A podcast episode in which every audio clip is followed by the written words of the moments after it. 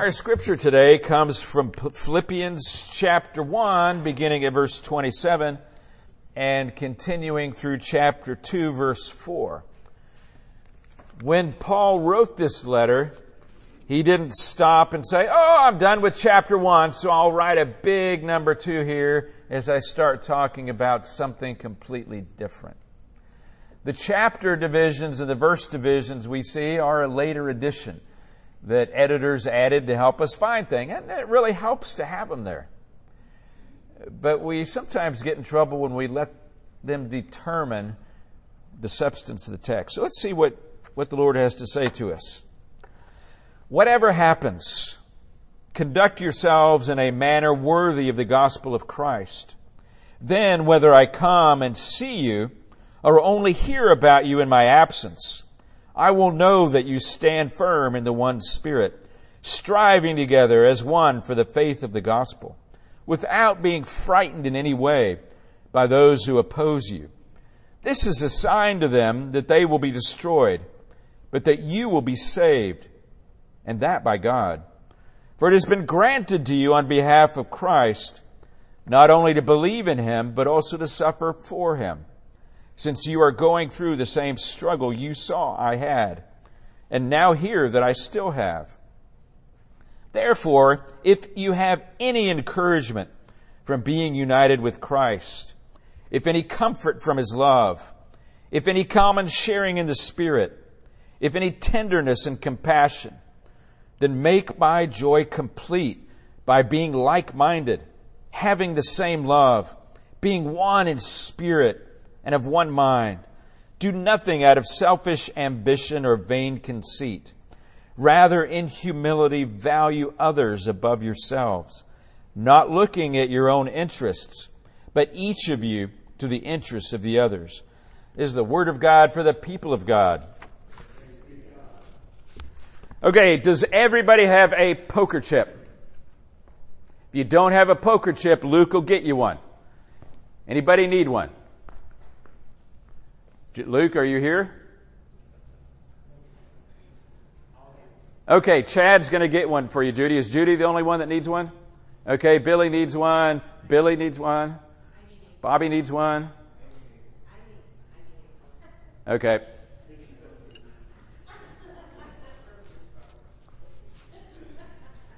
And no, don't worry, we're not going to be gambling today.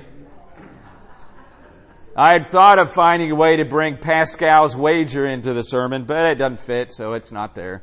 So if you want to know about Pascal's wager sometime, you can ask me.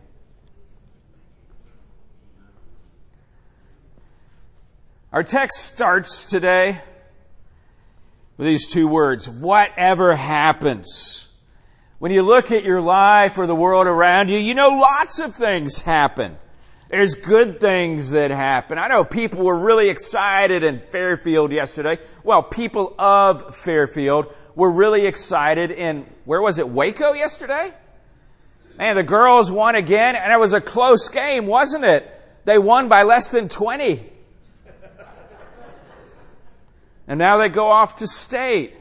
It's exciting. Things are happening. But we also look at our lives and the world around us and we see bad things happen. We see expected things and unexpected things happen. So whatever happens, how do we respond? I think we get some help in the text today. The context here is that Paul is in prison. If we were to read the verses before verse 27, we see that that Paul doesn't know if he's going to get out of prison alive. He's roughly on the equivalent of what they had back then of, of death row. He says, maybe I'll get out. Maybe I'll get to come see you again. You who I love in Philippi, but maybe I'll get to go be with Jesus. And Paul says he's okay either way. The sad part we see there is that some of Paul's fellow Christians are rejoicing.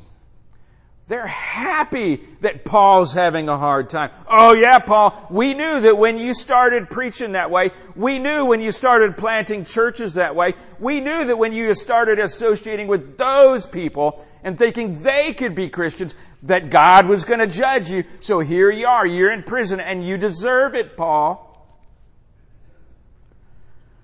And it broke Paul's heart to see the body fragmented that way. But Paul says, whatever happens, conduct yourselves in a manner worthy of the gospel of Christ.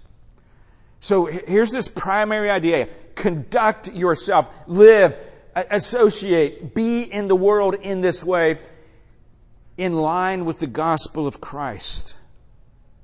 So we have to know what the gospel of Christ is if we're going to live in accordance with it, if we're going to live in a manner that fits with it. Sometimes the gospel is presented as nothing more than forgiveness of sins. Every time we sin, we go to God and say, okay, God, you said you would forgive me when I sin. So I, am asking you to forgive me. Okay, God, you forgave me, so now I'm going to go do it all again. The gospel includes forgiveness of sins, but it's not just forgiveness of sins. Or sometimes the gospel is presented to us as going to heaven when you die. When you die, you get to go be with Jesus. And Paul himself looks to being with Christ here. But that's not all that the gospel's about. Or some people, when they preach the gospel, talk about how it's health and wealth and success now. And if we just have enough faith, we're always going to be healthy. We're always going to be wealthy. We're always going to be successful. But if we're not healthy, if we're not wealthy, if we're not successful, well, you know what the problem is. You just don't have enough faith.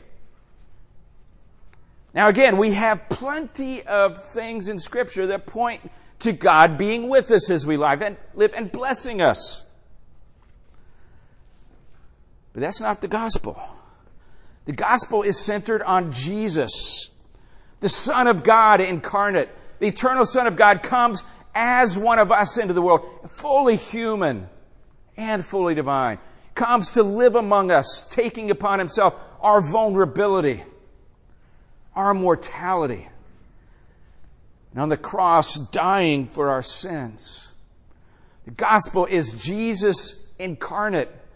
Jesus crucified. Paul says in 1 Corinthians 2 that he worked to know nothing among them but Christ and Him crucified.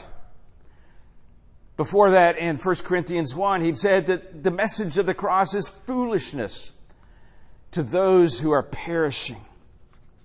The gospel is about this Jesus the Son of God incarnate, who took our sins upon himself, who died on the cross for us, and yet who was raised again on the third day, who is now seated at the right hand of the Father, ruling and reigning, pouring out his Spirit on his people. When Paul talks about conducting our lives in a manner worthy of the gospel, he's saying that we live our lives in a way that fits with that Jesus, with those things that Jesus has done. So if we were to stop there, we just ask the question, are we living now in a way that's in alignment that fits with that description of who Jesus is and what he's done for us? But Paul goes on from there.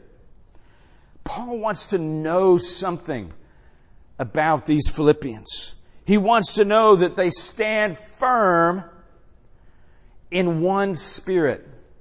Not, not just the spirit of this group or the spirit of that group, but stand firm in one spirit. He wants to know that they are striving together as one for the gospel of Christ. That they are working as a unified team, playing the same game, pursuing the same objective. And Paul wants to know that they're not frightened by the opposition. The opposition's real. Sometimes the opposition is scary. Sometimes the opposition threatens our lives. But Paul wants to know that the opposition is not having the upper hand with them, that they're not living in fear. If we look at ourselves today, if we look at the church today, is it possible that those things can be known about us? Can we know? Can, can insiders know? Can outsiders know that we stand firm in one spirit? Can we know that we're striving together as one for the faith of the gospel? Can we know that we're not frightened by the opposition? If we can know it, are we trying to know it? Are we looking for those markers in our life together? Paul continues in, in chapter 2, and this, this, I think, sheds more light on it.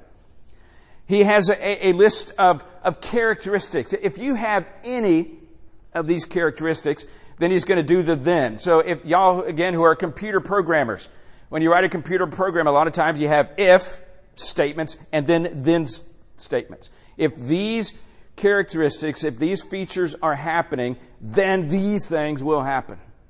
So Paul says, if you have any encouragement from being united with Christ, not just forgiven, not just going to heaven when you die, not just a church member, but if you have any encouragement from being united with Christ, Christ crucified and risen, if you have any comfort from His love, if His love has penetrated your life and given you comfort in the midst of hardship, in the midst of loss, in the midst of sorrow, in the midst of turmoil, if you have any common sharing of the Spirit, because the assumption is the Spirit's not just there for apostles like Paul, not just there for those who have the title of pastor or preacher, but for all Christians. If you have any tenderness and compassion. Paul's looking for these experiential markers in the church in Philippi. And he's not saying them as if they're going to be surprised by him. Hey guys, this is normal Christianity. This is the part of the normal Christian life. If you have these things, and I believe you do, Paul is saying, then you can make my joy complete by being like-minded. Now, by being like-minded there, I don't think he means being clones. He doesn't mean being uh, robots, where you're programmed to do exactly the same thing and think exactly the same way. Make my joy complete by being like-minded, having the same love. Love is, according to Jesus, a universal feature of those who follow him by being one in spirit and mind. You get the idea that oneness, unity is important to Paul?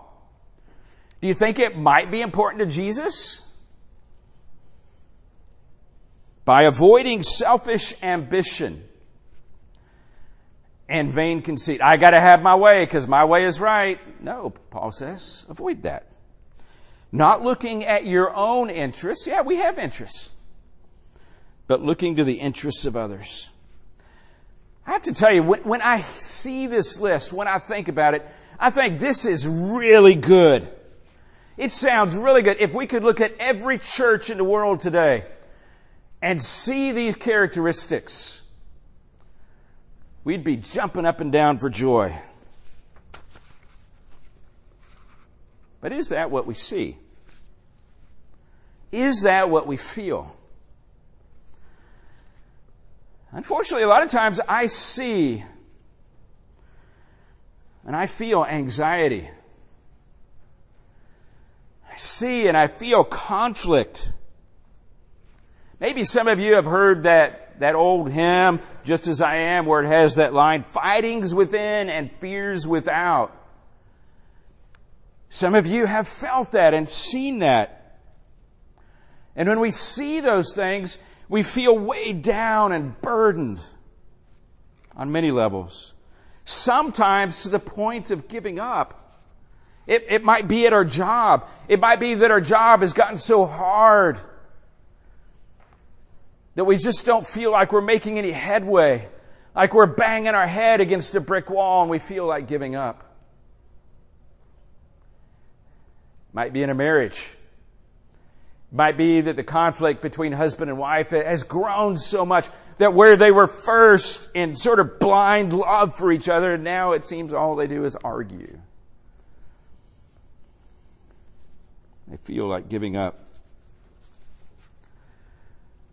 Or sometimes in our churches, the anxiety and conflict seem so much that we just want to back off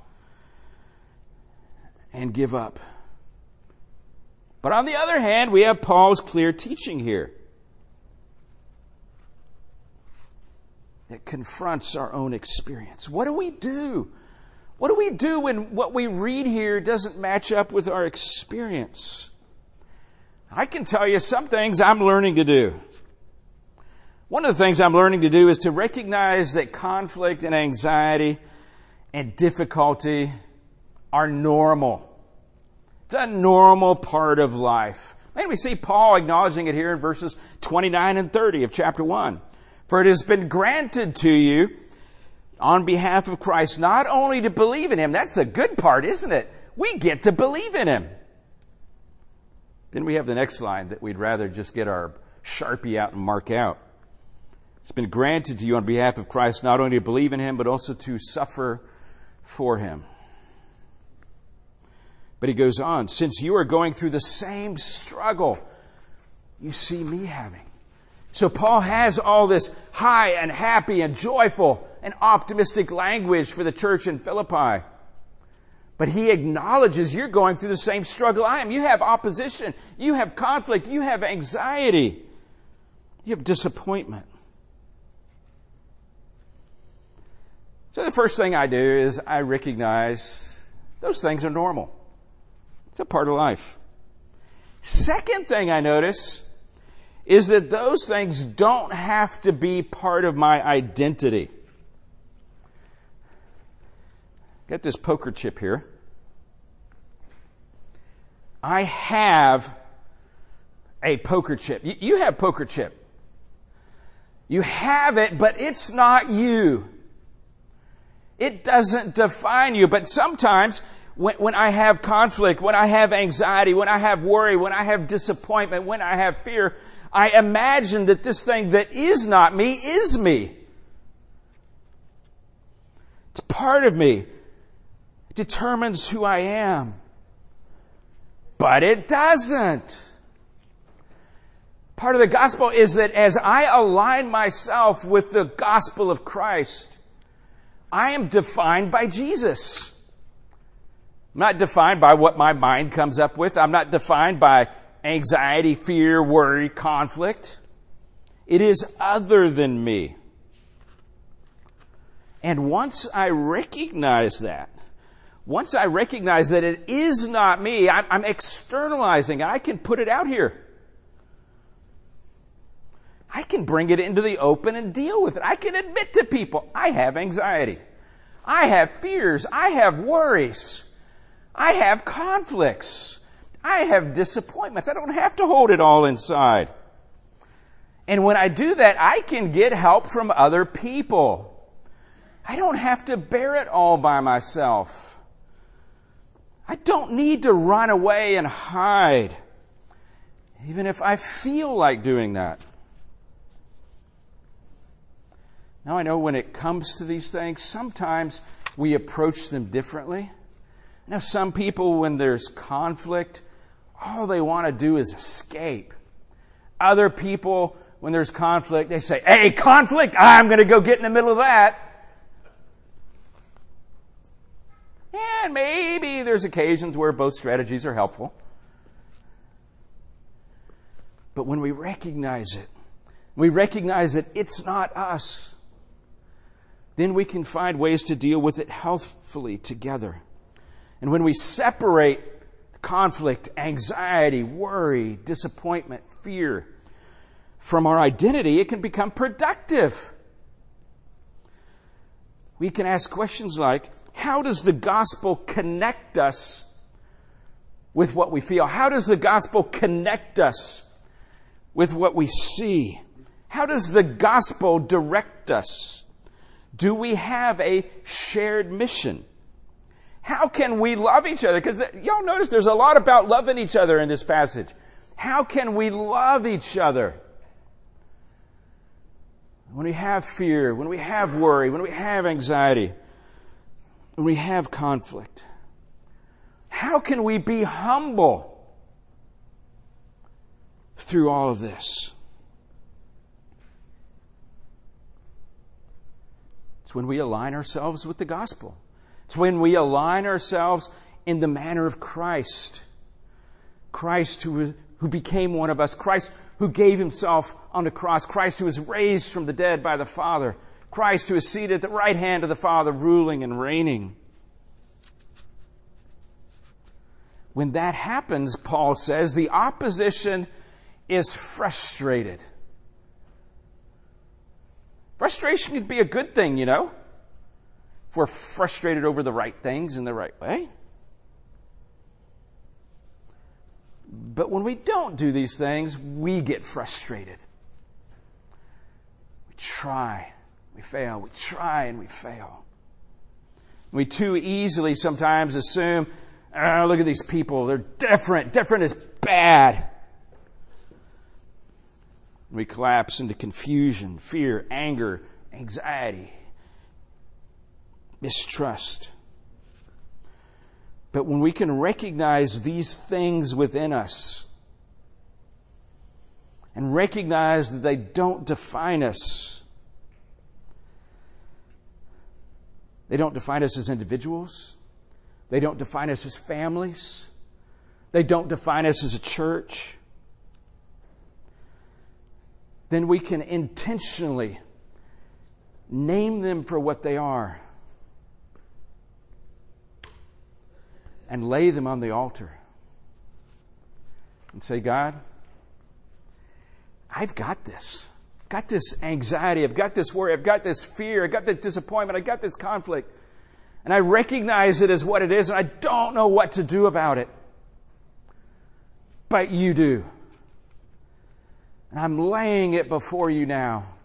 Not just me and you, but, but me and my brothers and sisters in Christ. We're doing this because we want to experience all this joy that Paul talks about. We want to experience the fullness of life in Christ. In just a few minutes, I'm going to invite you to come to the altar for communion. As you come, as usual, you'll receive a piece of bread, the body of Christ. You'll receive a little cup, the blood of Christ. But as you come, I invite you to bring that poker chip whatever it represents for you, whether it represents your anxiety, fears, worries, conflict, disappointment, that you bring it, whatever it is, and just lay it here before God. Letting Him bring healing, letting Him bring hope, letting Him bring deliverance. Let's pray. Lord, I thank you today that you want us to experience the fullness of your life that you want to hold nothing back. Lord, help us to hear that promise from you, to grab hold of it, even as we let go of other things, so that you, your word, the gospel of Christ, define us and give us our identity. Amen.